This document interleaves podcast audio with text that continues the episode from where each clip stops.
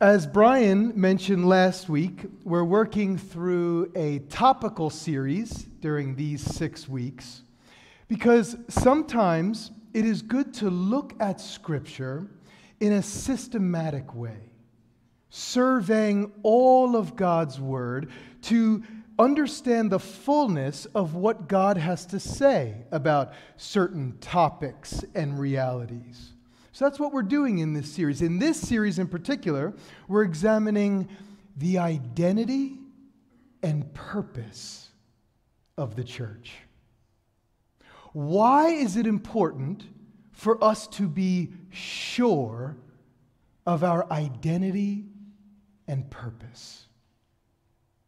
Well, to start, I'm convinced of what the Bible makes clear that every human being on the face of this planet is on a lifelong search to discover a satisfying sense of self and worth, identity and purpose.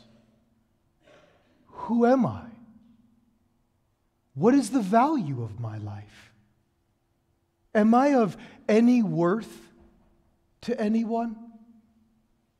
These are the questions our hearts long for. Now, the irony in today's Western culture, especially right here in America, is that more and more people believe that we define the answers to those questions from within.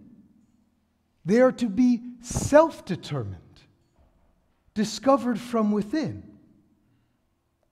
And upon careful reflection or experience, it becomes clear or will become clear that this theory is also fleeting. Why?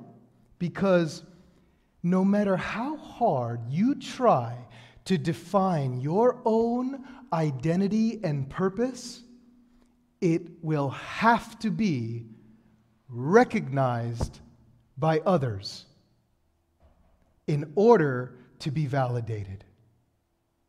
That's important.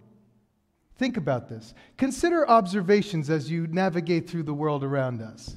You see all kinds of groups of, of people in society, whether old or young, filled with, with authentic individuals. People who pride themselves in being authentic, self made, expressive individualists to the max. And yet, they all look the same. They speak similarly.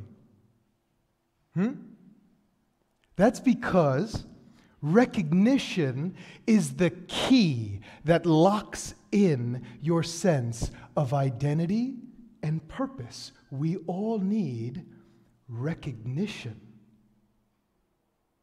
So, who are your others? Who are your cheerleaders? Rudy, Rudy, Rudy. If you're under 25, get to know the classics. That's a classic. Who is your community whom you rely on to validate your identity and meaning in this life? Your coworkers, friends, family, schoolmates, club members, your political party, social groups, your followers online, your post recipients. Now, here's the kicker anyone you name is just as lost as you are. They're on the same search, subject to change at all times with the changing seasons and the ebbs and flows of life. In other words, the search for identity and purpose in this world is ultimately meaningless. It will never prove to be sufficient stable, and all satisfying. It's fleeting. unless, unless you find another who does not change. Amen? Who is not affected by the changing tides of life circumstances and the world around us. And there is only one our Creator God Himself. It's only when we find our recognition from God that we find our true and complete identity, what we were made for. Amen? I know, I'm jumping right in the deep end this morning. The ushers will be passing around coffee. Just put your hand up if I'm joking. One second.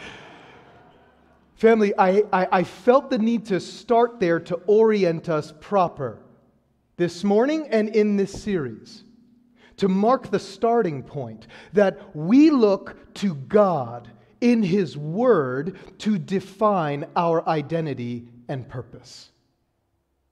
The late, great Tim Keller once said, Our identity is received, not achieved. That's what we're talking about here. So we look to God in His Word for our definition and clarity. Last week, Brian helped us survey the scriptures to see that we are God's church. God's beloved saints, whom He calls out of the world of darkness and into His marvelous light, into His eternally secure family. We are His, He is ours. We are Christians redeemed by the blood of Christ Jesus, and given a new name. Our identity is secure and all satisfying in Him, together as His church. Amen? You get that? Our recognition is from God and one another in His Word. We've entitled our series, The Church on Mission, which in itself encompasses our identity and purpose, our role in the world. Today, I want to answer the question what is the mission of the church? And we're going to look at the relationship between our identity and purpose in Christ. There are many paths that I could take in answering this question what is the mission of the church? And I'm going to take a unique approach that I, I, I, didn't, I didn't plan for originally, but it just kind of unfolded as I was studying and seeking the Lord on this. A unique approach, starting with the big picture, the big picture. And then we're going to zoom in step by step to try to understand our role on mission together. We're going to do this by taking three big steps in this work, looking at the identification of our mission. Where does it come from? The definition of our mission, what is it exactly? The description of our mission. What does it look like practically lived out? Okay, identification, definition, and description of our mission. Three sermons in one. The ushers will be coming around with lunch. Put your hands up if you need. One sec. Sorry, guys. They keep standing up. Praise God for our ushers. Thank you, guys. Servants of the church. I'm going to pray, and then the ushers will come out and, and pass around Bibles. You can put your hand up if, you, if you'd like to have a Bible in hand. Join me in a word of prayer before we get started. Lord Jesus, we come to you this morning. You have the words of eternal life.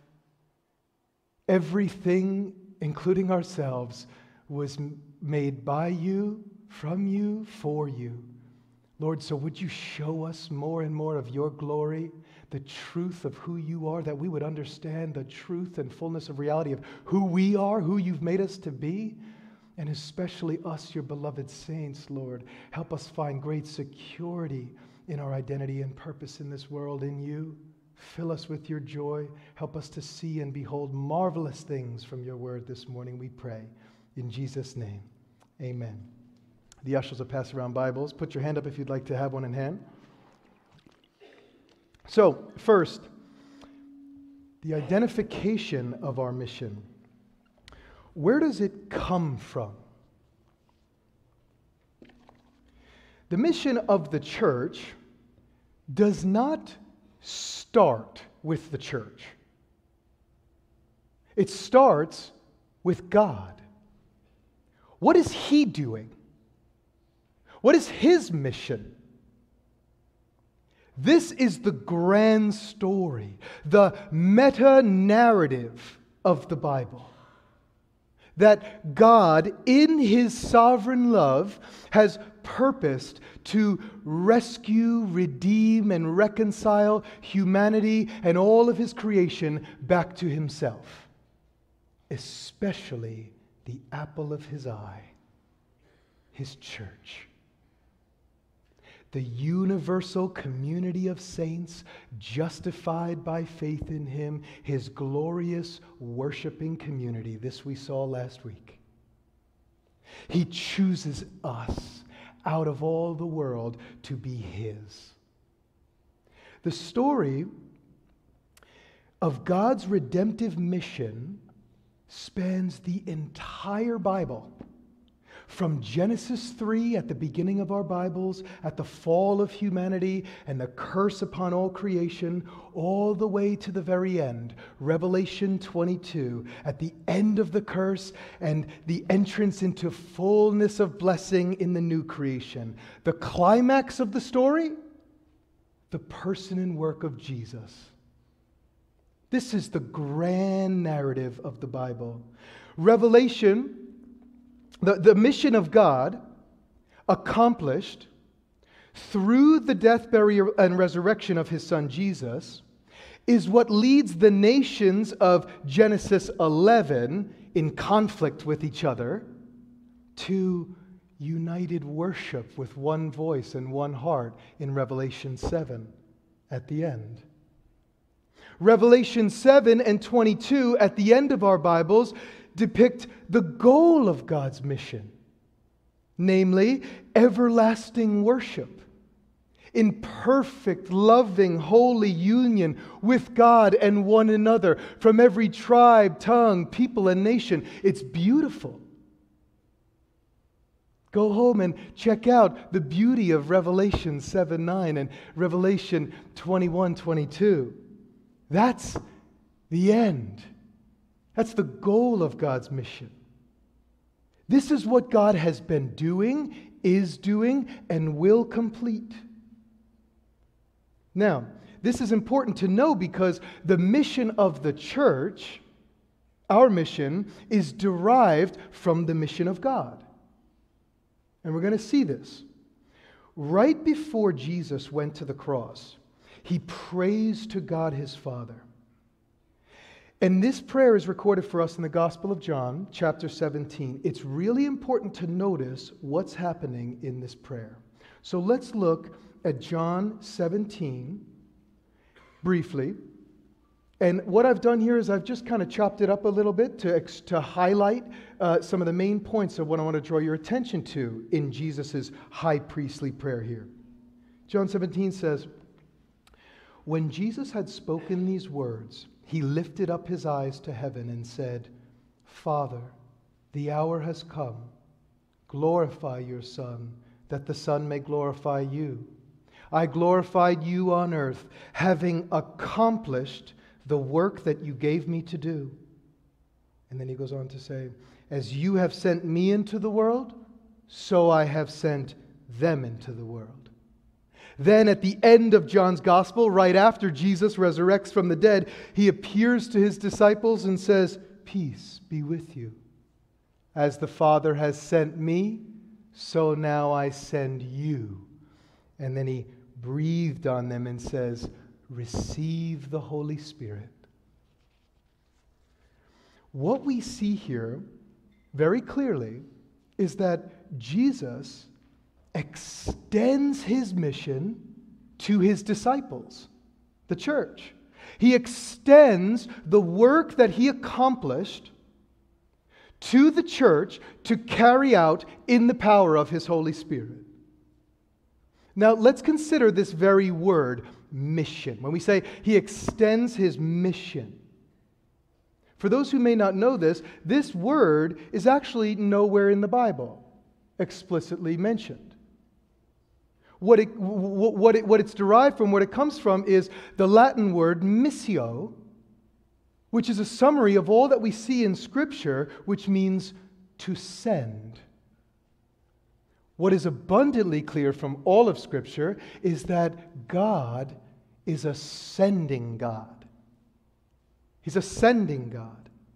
Think about it. You can go through all Scripture looking at this. He calls Abraham in and sends him out.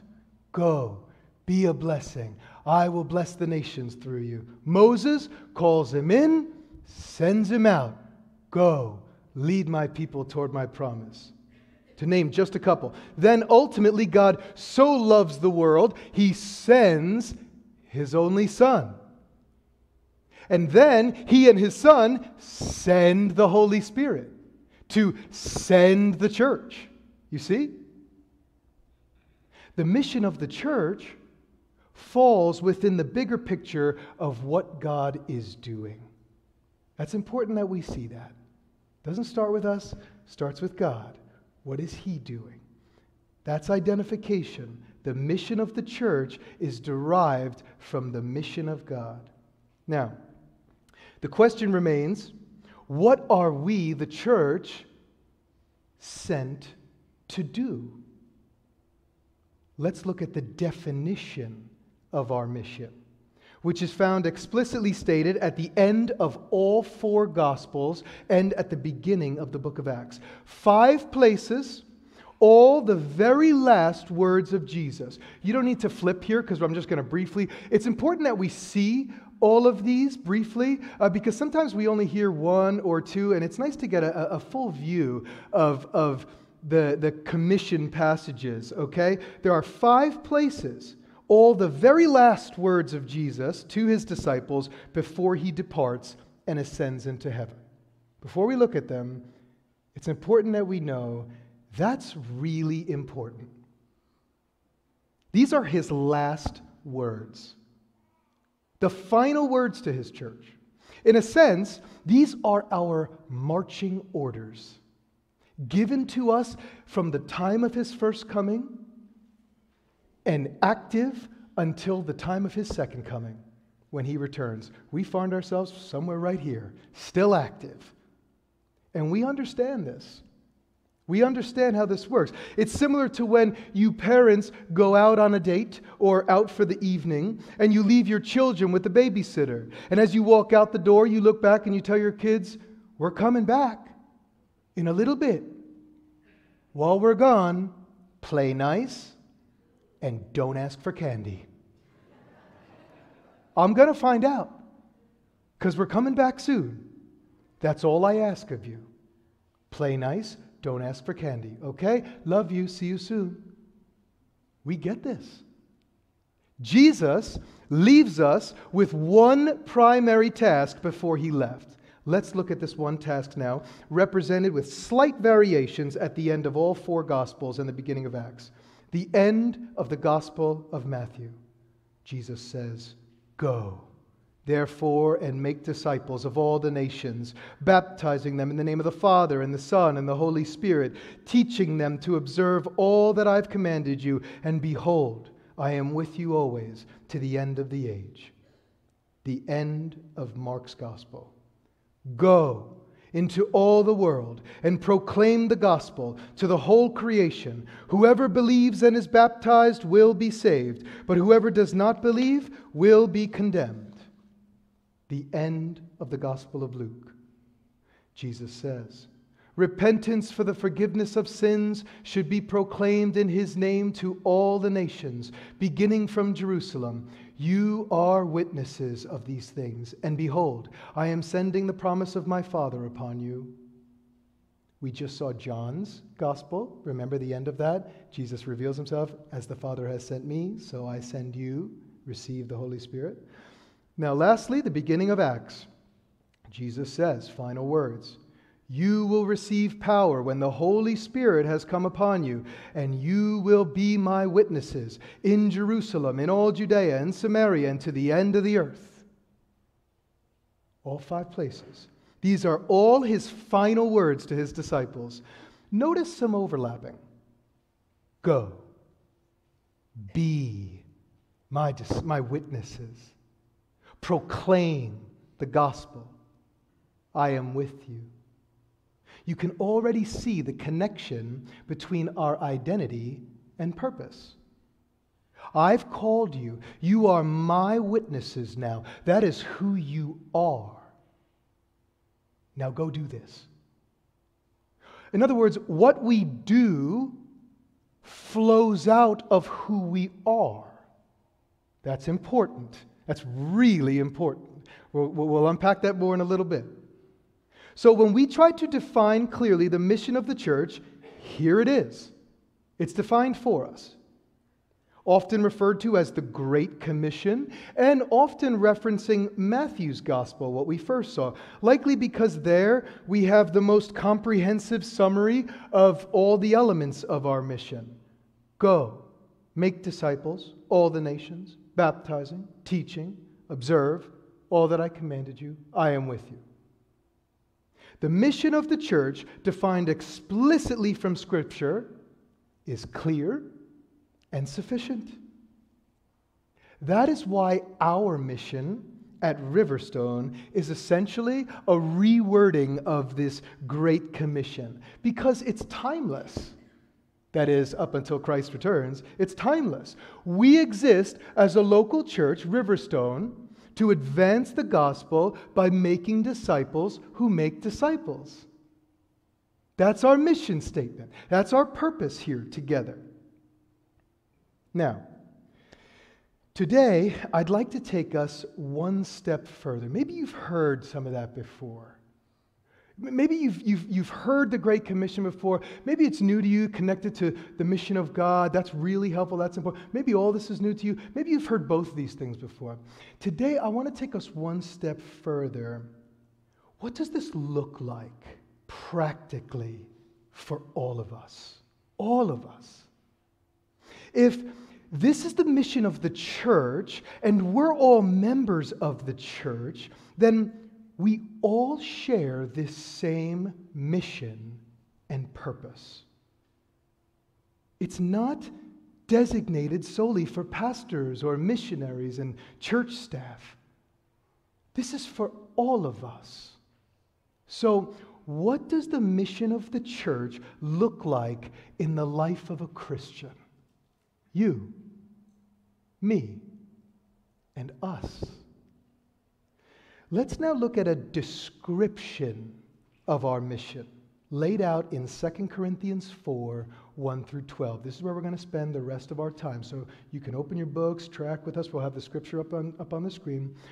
A description of our mission. In this letter and passage here, written by the Apostle Paul, Paul is defending himself from opposing leaders working their way through the church in Corinth. They're trying to discredit him. Don't listen to him. He's not who he says he is, he's no apostle. He doesn't know what he's talking about. And what he does is he's presenting throughout the book, but specifically in these chapters right here, he's presenting the marks of what a genuine Christian on mission looks like for himself as an apostle and for Christians in general. He's saying, where you see these things, you see true Christians on mission. So let's take a look. Let's just read the first verse. So Second Corinthians chapter 4 verse 1.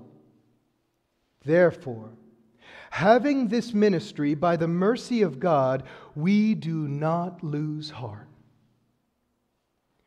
He says, We have this ministry by the glorious mercy of God. This ministry is defined in several places from chapters 3 through 5 very clearly.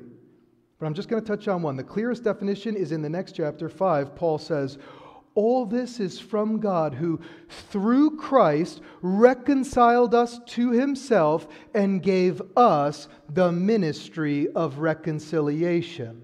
That is, Christ, in, that is, in Christ, God is reconciling the world to himself. Is that clear? Actually, it doesn't get any more clear than that. That one verse summarizes everything we've discussed so far God's mission, our mission. God reconciling the world back to himself, us, his agents of reconciliation. Our ministry of reconciliation. Paul says, We have this ministry by God's glorious mercy, therefore, we do not lose heart. We persevere. First mark of a Christian on mission. Not because we have inner grit and determination, but because this ministry consists of forgiveness, transformation, God's glory, His Spirit. The final verses of chapter 3, literally the, the, the, the verse right before this verse, Paul says, We all, with unveiled faces, beholding the glory of God, are being transformed into the same image from one degree of glory to another. Glory, glory, and more glory. The fruit of our ministry is also the fuel. God's glory it's the beginning and the end of our mission. And, family, this is for all of us, all of us Christians. When we give ourselves to God's mission work, it will be exhausting. It will be discouraging at times. You're going to be tempted to give up. Many do. Many get burned hurt, throw in the towel. It'll be exhausting. Paul says, don't give up. Look to him. Look at what he's done for you. He wants to show others through you. That's what he's saying. First mark of a Christian perseverance. Look at verse 2.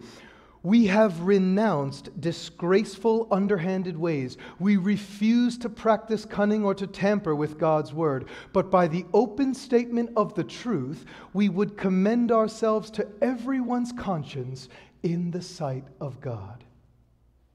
In other words, second mark here, we are to be men and women of integrity, true faithfulness. We don't misuse God's word for our own purposes. That's what he's saying. We don't misuse God's word to advance our own agendas, to support our own opinions. There's a lot of that out there. We do not preach or teach to make names for ourselves, to make disciples of us, to build our own kingdoms. Paul calls these bullies super apostles in chapter 11, or so they claim. There's a lot of that out there too.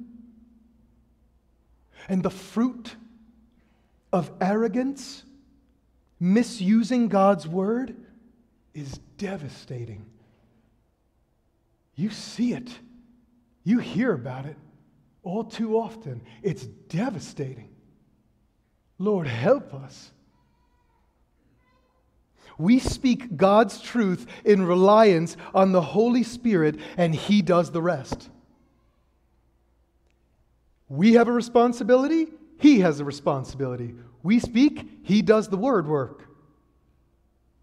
That's how this works. Our consciences are clear in everyone's con- eh, before every man and ultimately in the sight of God how we use his word and speak his truth. The church on mission consists of Christians persevering in faithfulness and integrity. Again, here in the first two verses, we can see the alignment of practicing truth and speaking truth, being a witness to the gospel and proclaiming the gospel. You see that? On mission in word and deed. Let's move on. verses 3 through 6. And even if our gospel is veiled, it is veiled to those that are perishing. In their case, the God of this world has blinded the minds of the unbelievers to keep them from seeing the light of the gospel of the glory of Christ, who is the image of God. For what we proclaim is not ourselves, but Jesus Christ as Lord, with ourselves as your servants for Jesus' sake. For God, who said, Let light shine out of darkness, has shone in our hearts to give the light of the knowledge of the glory of God in the face of Jesus Christ. That's a powerful passage. A bit gloomy, and yet glorious. First, look at verse 5. Paul makes it very clear that what we present to others the truth that we present is the truth of Jesus. That's what we speak. We proclaim Him. That Jesus is Lord. We do not preach ourselves. We do not preach politics. We do not preach for or against social positions and political agendas. We preach Christ. Christ crucified. Family, I cannot tell you the weight upon pastors today being told how much more we must preach, what more we must preach. It can be overwhelming. This is, this is not Riverstone. I'm talking about at large. The demands of the things expected us to preach. That is not Jesus. That's not the mission of the church. Sure, sure, of course, it's helpful to talk about the implications of the gospel on our lives and on our role in the world in all spheres of society. We're doing it right now. But Paul says Christians on true mission preach Jesus as Lord. That's also the most powerful political statement anyone can make. That's a political statement that Jesus is king, he is Lord of all. We speak gospel in the midst of our dark day. Why? Because it's light. It's good news. By proclamation here, Paul is not merely talking about or thinking about preaching pastors. This word means to herald, to announce. What are we heralding? The good news of Jesus we announce in all kinds of ways, in all kinds of interactions with all kinds of people, what God has done to redeem us, to usher in salvation through the death and resurrection of his son Jesus. We announce that Jesus is Lord, and therefore we have hope. That's what we announce. You struggling with the state of affairs? I have good news for you. You struggling with feeling rejected, oppressed, neglected? I have good news for you. You alone, depressed, anxiety? I have good news for you. You've done well in life and still unsatisfied? I have good news for you. We have the hope of new life, everlasting life, satisfaction, and true security in Jesus. Amen? Christians, let your light shine. The light of the glory of the gospel. When you show and share the hope of the gospel, you radiate that which God has illuminated in you. That's what he's saying. We're not talking about merely intellectual debates and reasoning with others. There's a place for that. We're talking about something far more excellent, far more beautiful. This is new creation. Let there be light. Look at verse 6. For God, who said, Let light shine out of darkness, that's creation account, Genesis 1, has shone in our hearts to give the light of the knowledge of the glory of God in the face of Jesus Christ. This is not merely rational knowledge and reasoning, this is the knowledge of light, the glory of God in the face of Jesus. This is a work that is from glory to glory to glory. Light, light, and more light. Can you see that? It's beautiful. This is the mission of God in and through His church. It's beautiful. Jonathan Edwards, an American revivalist in the early 18th century, actually buried in Princeton. I, when, I, when I thought about quoting him here, I was actually writing the sermon in the Princeton Library looking at his tombstone over out, outside the window. It's there if you want to visit. Uh, it's actually really, uh, an amazing cemetery. Jonathan Edwards, American revivalist, 18th century, wrote a, preached a sermon in 1734 called A Divine and Supernatural Light. It's amazing.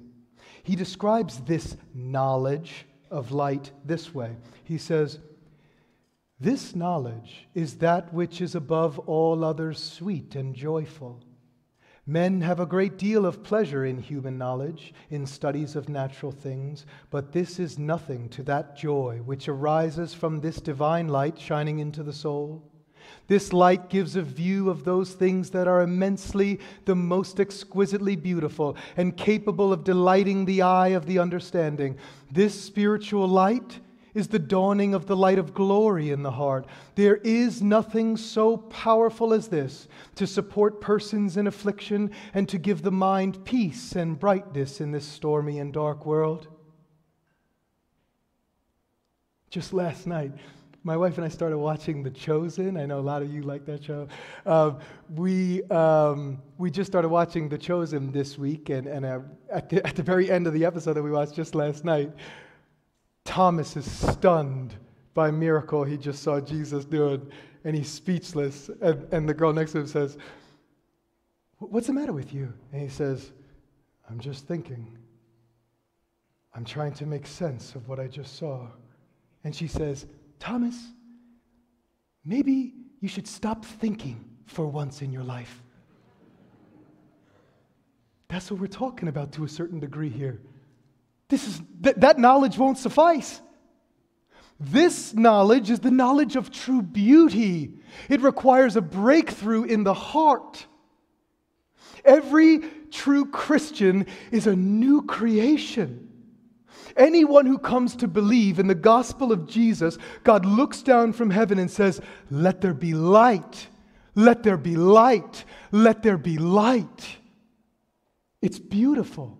And then he, as he fills us with light, he shines his light through us. He sends us out to be his light in the dark world and draw others in. Have you ever experienced that most glorious joy to share Jesus with someone and you see a flicker of light, a flicker of hope? In the back of their eye. You can see it. You can actually see a spark. They brighten. Then you brighten as you see them brighten. As, as more and more God is revealing His glory to the both of you. It's beautiful. Ask the youth group, they'll tell you about it. They'll tell you about their experience in Holland, what it did to their faith to see dark hearts illuminate before their eyes. Hear their stories. It's the most satisfying work on the face of the earth. Go get it. Jesus says, Go. And family, we can only share with others that which we have first tasted ourselves. That's it. We can't share anything more. Is he precious to you? Is he precious to you? Is knowing God sweet like honey to you? Amen. Or is he merely a rational conclusion? Jonathan Edwards says, there is a big difference between having a rational judgment that honey is sweet and having a sense of its sweetness. So, too, there is a big difference between having an opinion that God is holy and gracious and having a sense of the loveliness and beauty of that holiness and grace. Do you truly know Him? Come, he says, I do not turn anyone away. Come, all you who are weary and heavy laden, I will give you rest. I will give you the taste of true delight. Come to Jesus, call out to him. Believe and receive the forgiveness of sins, reconciliation with God, everlasting life. Let your senses be awakened to heights you've never experienced before. Come, join us at his Thanksgiving feast which never ends. It never ends. We're feasting right now. And don't let the gloom dishearten you. Paul says, Some will not be able to see the light because they are blinded by Satan. Hearts and minds polluted with earthly things. But take heart God has triumphed over Satan. His power is incomparable. He can, make, he can awaken faith at any time and make any man or woman see. At any time. Pray, pray for God's intervention. I myself am proof of that. I was drowning in pollution, as blind as could be. I myself am the fruit of a loving mother's fervent prayers for 10 years. Don't lose heart. Don't lose heart. Share the hope of the gospel. Shine the light of the gospel. Persevere with integrity. Final point here Paul said in verse 5. Notice the second part here. We proclaim Jesus as Lord with ourselves as your servants for Jesus' sake. Again, here, word and deed, proclamation and service. Let's close out here verses 7 through 12. It's important that we see this. But we have this treasure in jars of clay to show that the surpassing power belongs to God and not to us. We are afflicted in every way, but not crushed, perplexed, but not driven to despair, persecuted, but not forsaken, struck down, but not destroyed, always carrying in the body the death of Jesus, so that the life of Jesus may also be manifested in our bodies. For we who live are always being given over to death for Jesus' sake, so that the life of Jesus also may be manifested in our mortal flesh. So, death is at work in us, but life in you. That's beautiful. So that the life of Jesus would be manifested in us. Twice he says that.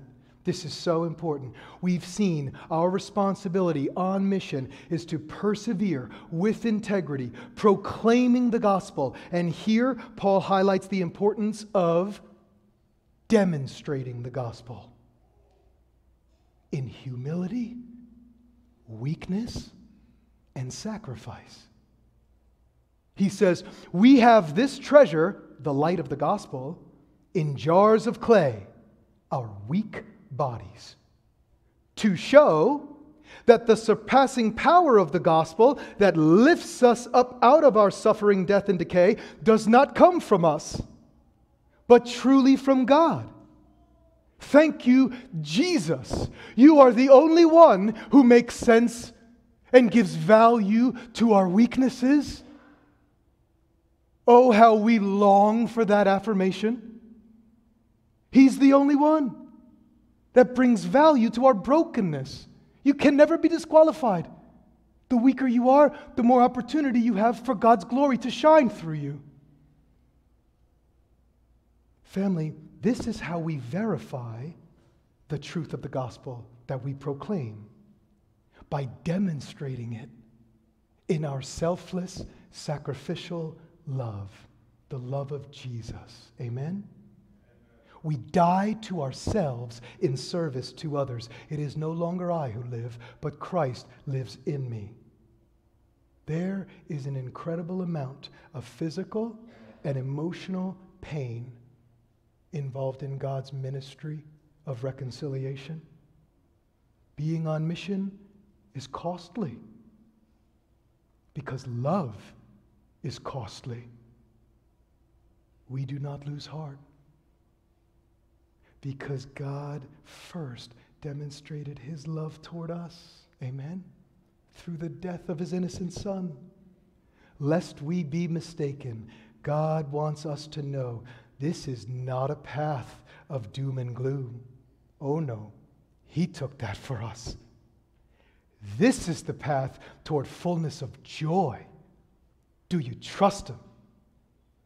Death cultivates life his death for our life. Now, our death in service to Him. For the sake of His light and life to spread throughout the whole world to the glory of God. Amen? Do you see that? The mission of God through the mission of the church. And this starts with every one of us in each one of our spheres of influence as we scatter from here and together in the community around us. Joy to the world. The Lord is come. So that's the mission of the church. Put as simply as possible. Hallelujah. Hallelujah. Pray that the Spirit would empower you with zeal like that. As simple as possible we proclaim and demonstrate that Jesus is Lord. Our mission consists of who we are, what we say, and what we do. This is true, all satisfying identity and purpose. Do you want in? Let's pray. Father, you are so, so good. Lord, we look to you. Thank you for setting your special love upon us, calling us out of darkness into your marvelous light, O oh God. Bless us, keep us, be gracious to us continually. Make your face to shine upon us, that through us your ways would be made known in our workplaces, our neighborhoods, our communities, to the ends of the earth, we pray. And for those among us here who hear your word and, and, and, and, and long for the hope of everlasting life, the hope of glory to be illuminated in us, Lord, awaken faith, unveil our eyes to see and behold your beauty today. Fill us up, O God, with light and life. Send us out agents of peace and reconciliation. Bold as lions, gentle as lambs. May God be glorified, we pray in Jesus' name. Amen. God bless you all. Have a great week.